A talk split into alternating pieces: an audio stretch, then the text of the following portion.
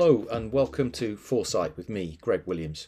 The COVID 19 pandemic has magnified issues such as inequality, climate change, and created political instability that can only be addressed by multilateral consensus in politics and business.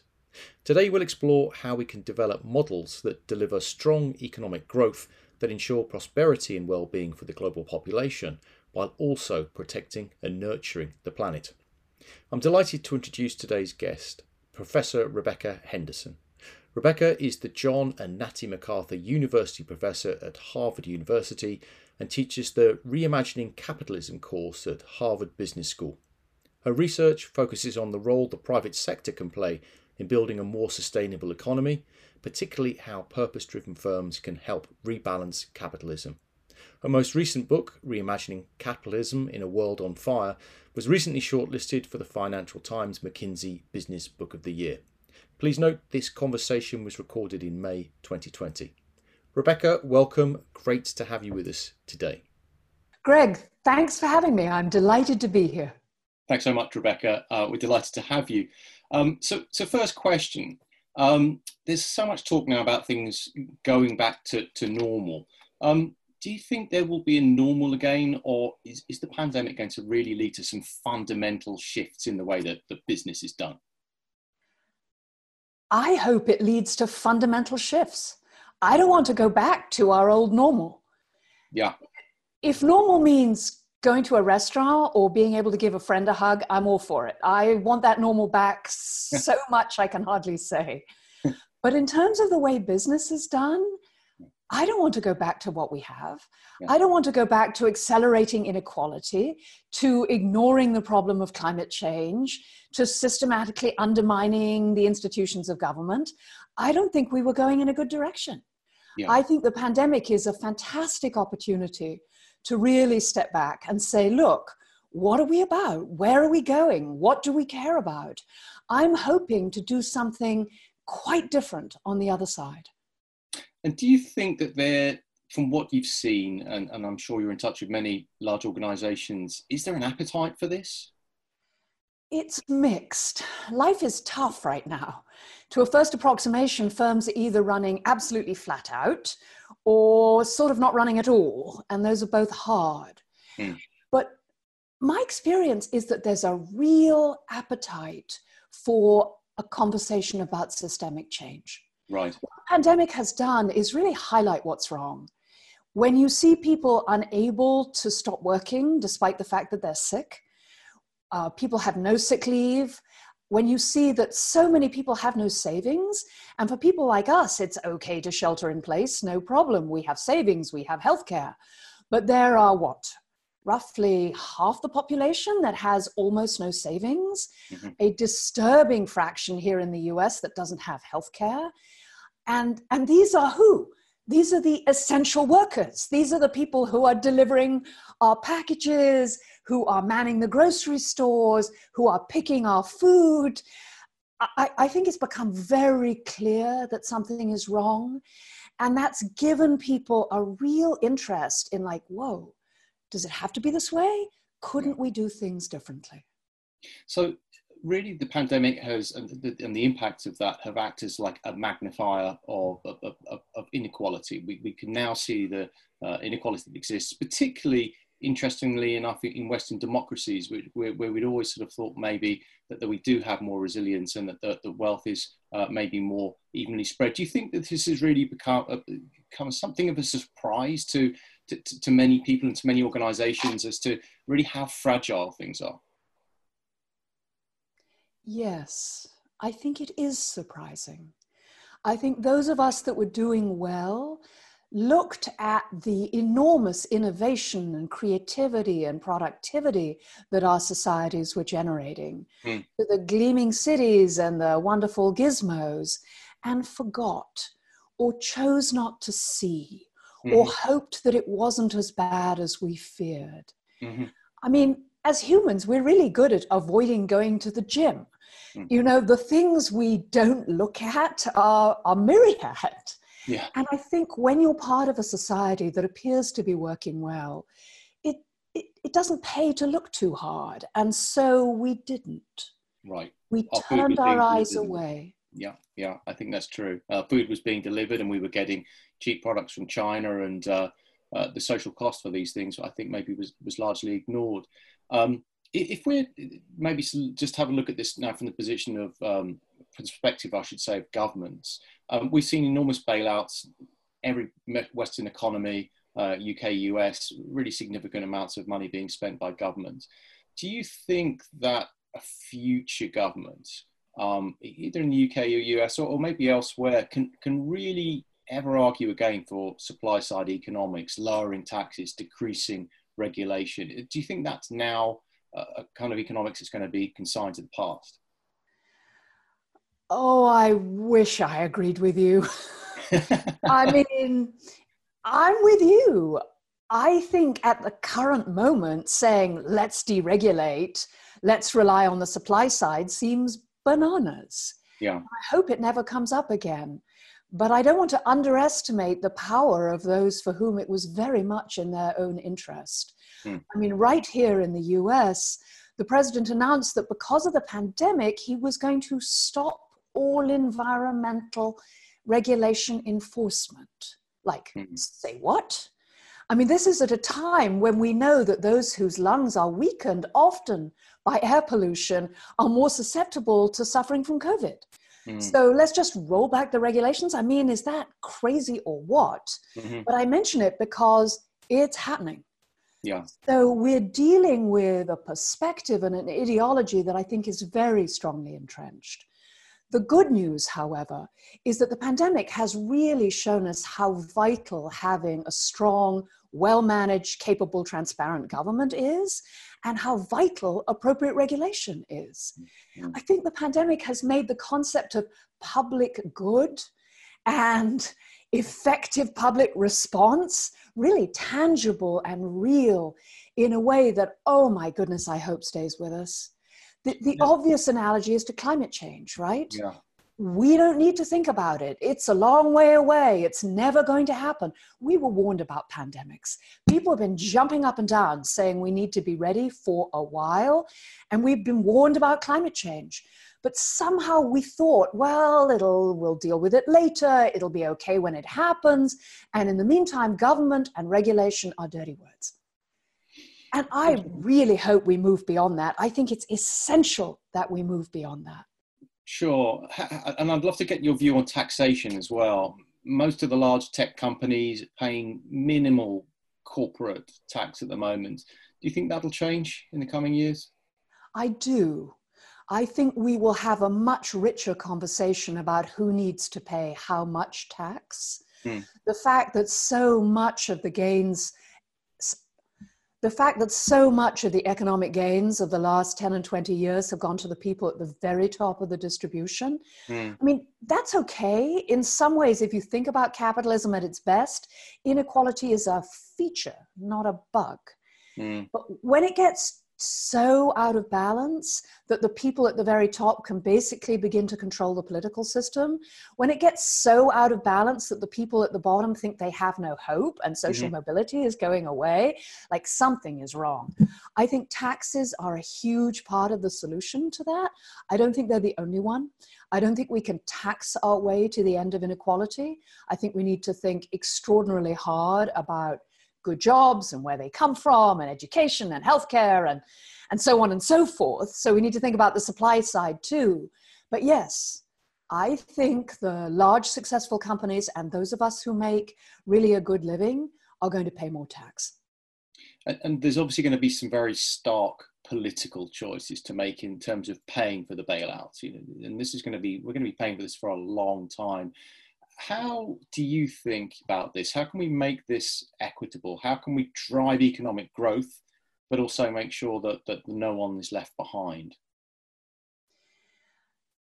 The good news, perhaps, is that if we make the right kinds of investments with the bailout, mm-hmm. trade off between the bailout and future growth may not be as great as, as we fear. Okay you know, there's a degree to which the bailout really could be investment. Let me give you some examples. Uh, let's make sure that those people who don't have access to the internet have access. Let's make sure that kids who need laptops have laptops. Mm. Let's make sure that people who don't have ad- access to adequate schooling have access. Those are all investments we can make right now to change people's lives right now that will make a difference. Now, you're saying to me, well, that's small, Rebecca, small at the low end. So, how about really a massive Green New Deal, please? Mm-hmm. Sensibly designed, investing in green infrastructure, in um, making sure our houses are properly heated and properly insulated, in giving people jobs, in rebuilding what we know we need, which is a, gle- a green, clean economy. I mean, that would pay for itself in reduced healthcare costs. Sure. you know? Sure. So, let alone the jobs that are generated and the fact that it would generate power for a long time. I mean, so I think we can be sensible about the bailout. Now, that said, of course, there are people hurting that we're going to have to write checks to. Those aren't investments. That's bringing spending, you know, that's pulling spending back to now. That's going into debt to make sure that people have what they need. Super important. I think it's really important not to let the serious debt we're going to come out of the crisis with to be an excuse, though, for cutting back on the investments we need to, na- we need to make to take care of people at the bottom. Right, and and we've we've we've seen the beginning of this towards the end of last year. You know, Business Roundtable talking about creating value for employees and customers rather than just shareholders. You know, BlackRock talking about decarbonising its its portfolio. Is, that really just going to be accelerated maybe by this this this um, um, pandemic, or do you think that a lot of businesses are just going to think we need to protect our core? We cannot make those investments at this moment. I don't think business needs to make the choice. Mm-hmm. It really is the case that doing the right thing is often the best thing for the business. And in fact, I don't think businesses should do stuff if it's just over here, it's just philanthropy. Hey, we're doing the best for our community. Mm-hmm. I mean, some of that for sure. But the core and the heart of the argument that I try and make in my book is that taking care of your workers, treating them with dignity and respect, giving them decent pay, giving them sick leave, giving them training, empowering them to do their jobs, that increases productivity and creativity and innovation. I think we have really good data to suggest that you don't have to make that trade off. Mm. Some businesses you do. Sometimes it makes sense to manage the old fashioned take numbers, take names, push things to the bottom kind of way. But I think we have lots of evidence that in industries going all the way from manufacturing to retail, there's a different way to run things, which is really good for inequality. Yeah, it's interesting. I've, I've been looking at some data and polling data um, here in the UK that um, the number one um, um, question that, that, that um, consumers have about brands and companies is how did they treat their workforce during the pandemic, which I thought was really interesting. Do you think that um, many CEOs are going to be uh, aware of the fact that they're having to make ethical choices as well as business decisions here? Absolutely. I don't yeah. think their employees will let them forget, and I don't think their customers will let them forget.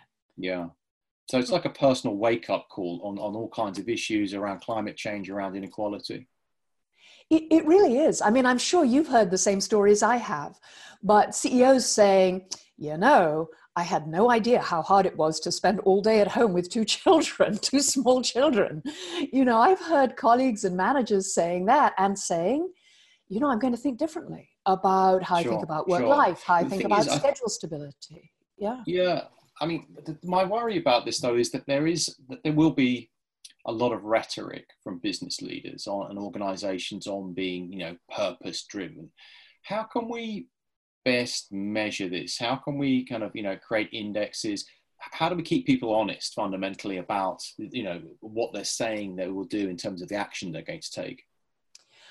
We need to change the accounting systems.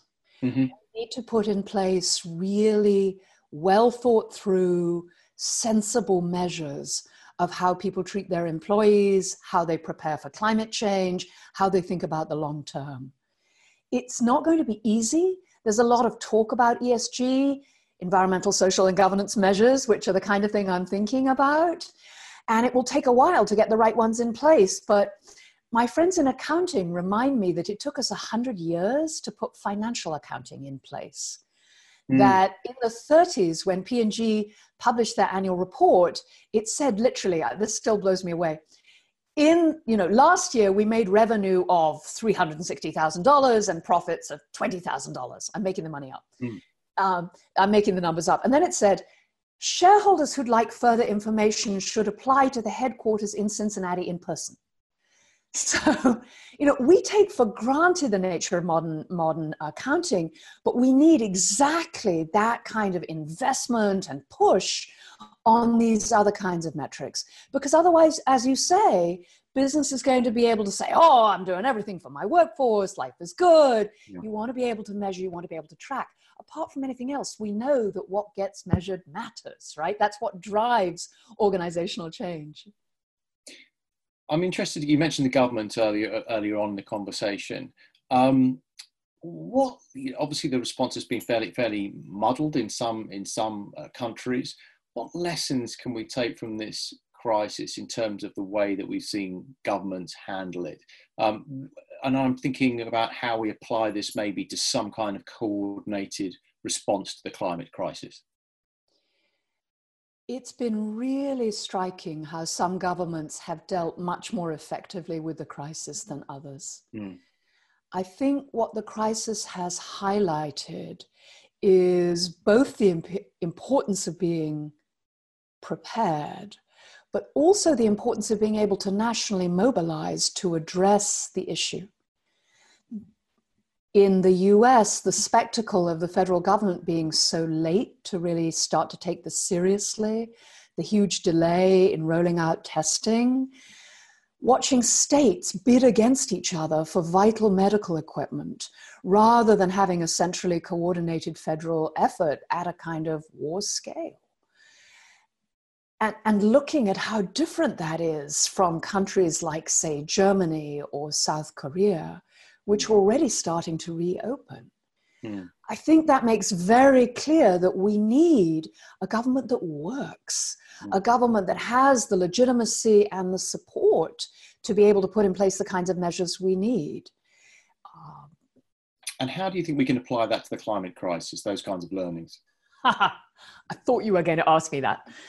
so, as we think about climate, we have two big issues. The first is that it's expensive right now for benefits later.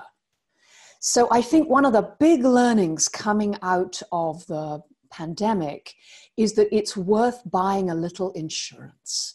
It's worth spending a little bit now because it's going to get really, really bad, and that can happen quickly, and we're not going to like it. Mm-hmm. And I think we're helped in that by the fact that A, the pandemic happened and happened really quickly, but B, let's not forget that climate change is actually happening right now. Mm-hmm. When you mm. see the fires in California and in Australia last summer, when we remember that Houston had three 500 year floods in a three year period.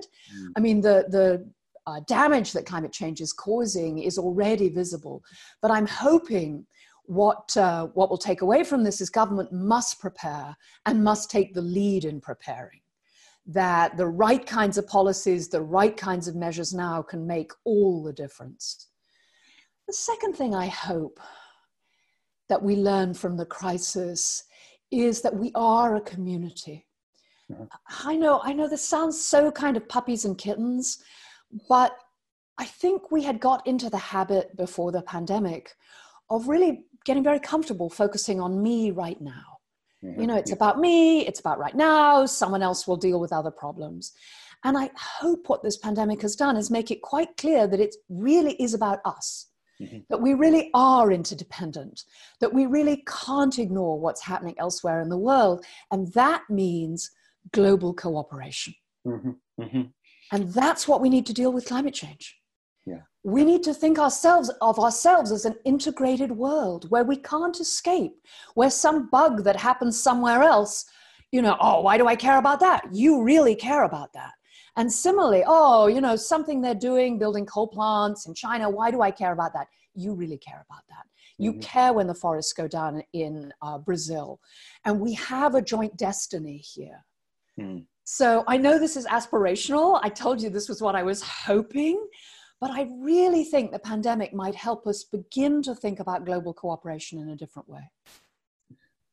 One of the areas I think that we, can touch on is, is the idea of these t- time frames. Obviously, climate change and global warming is it's, very hard for human beings to actually understand those kind of period time periods because it, it's not immediate. It's not something that we're experiencing at this this moment.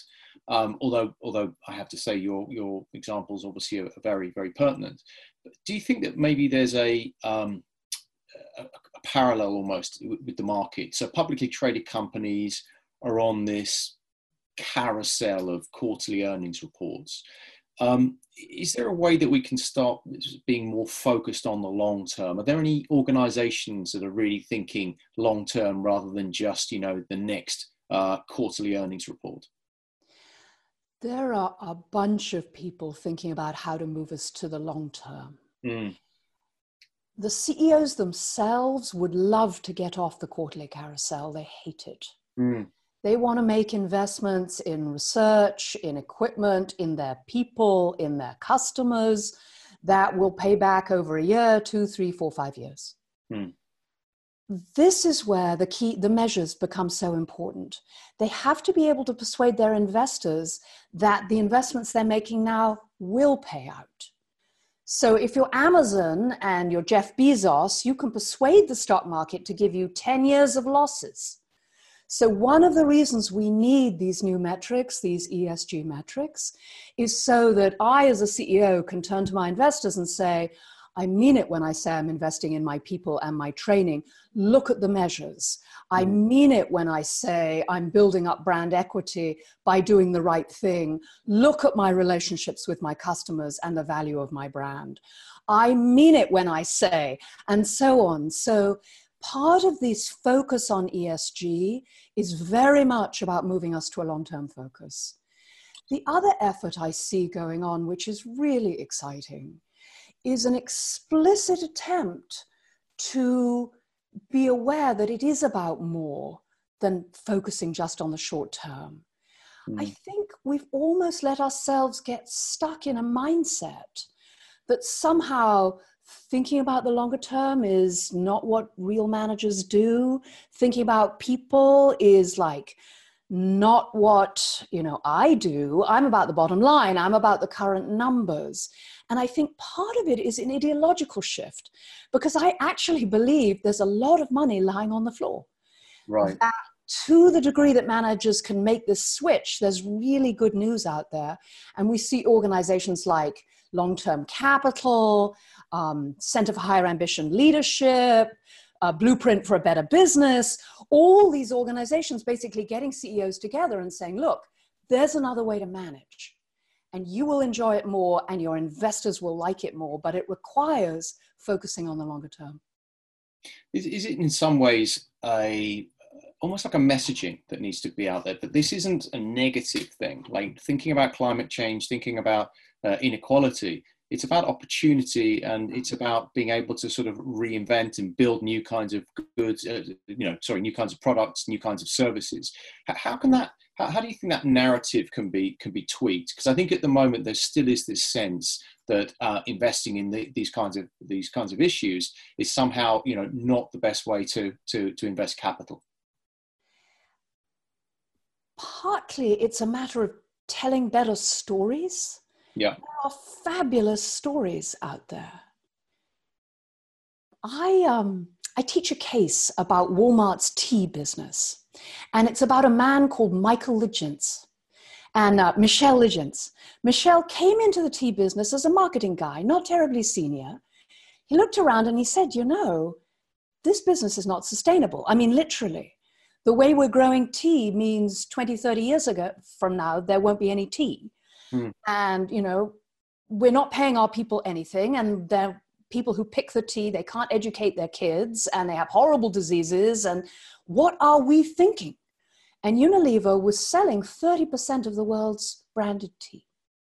So he went to his senior uh, his senior managers and he said, "You know, we should sell sustainable tea." And the senior people said, Michelle, what are you saying? That means increasing our costs by 20%. Go down until, go and lie down until the feeling goes away. when I teach this case, I, I look at everyone in the room and I say, well, what do you think? And everyone says, well, like it's you have to increase your cost by 20%.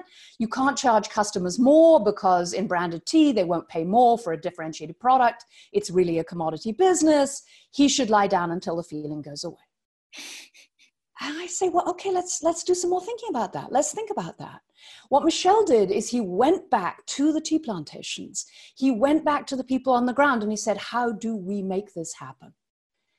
And he discovered that if you started to grow the tea sustainably, yields dramatically increased. Right. That you could pay people more, that you could get the Dutch NGO to roll out that training to thousands of smallholders across Kenya and Tanzania and dramatically increase yields. So that was good. Mm. He discovered that, yes, it was true. Consumers wouldn't pay more for sustainably branded tea. But if you persuaded them that you were doing the right thing, they would shift their purchasing behavior, mm. that they would shift to your brand. And so his share of market started going up. In Australia, they nearly doubled their share of market. In the UK, a viciously competitive market, may I say, when it comes to selling tea, they increased share of market by two or three percentage points. That doesn't sound like much. That's an enormous amount that paid for, that paid for the increase in cost. Yeah. So it, it's about having the vision and the creativity and the drive to go out there and look for these business models. I mean, everybody talks about Elon Musk, right? Well, that's for a good reason. People thought he was crazy. Now he's you know built a great business and begun the transformation of the electric vehicle industry think about impossible meat Mm. If I had told you three years ago that the most successful IPO in the US in 20 years would be a plant based meat company, you would have told me I was crazy. so, no, really. Um, I think about this as the world's Kodak moment. Mm-hmm. Are you uh, are you familiar with Kodak moments? I am. I am. Yes. Yeah? so I'm particularly familiar with Kodak moments because I used to be the Kodak professor at MIT. Oh wow.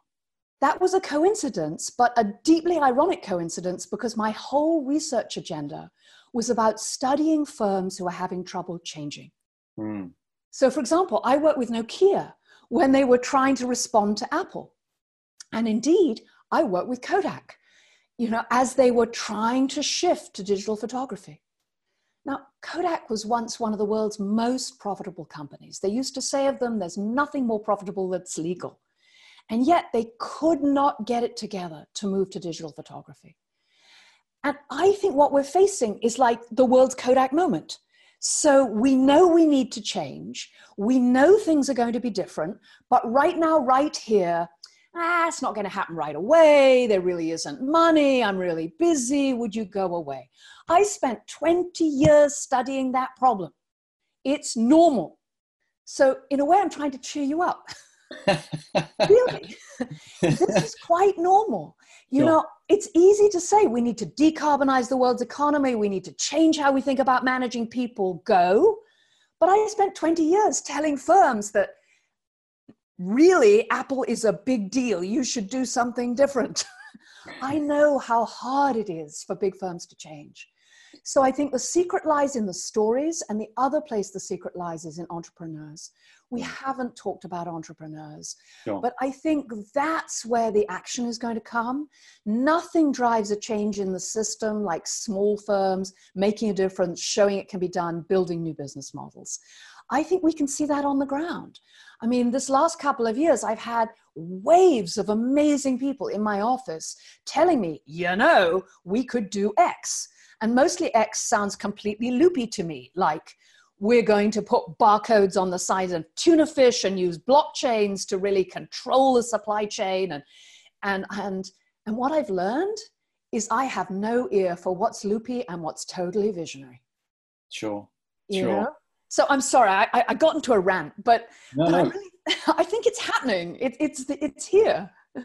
Let's talk about entrepreneurs for, for, for, for uh, we, we, are kind of getting towards the end of our time. But I'd love to hear more about your thoughts on entrepreneurs.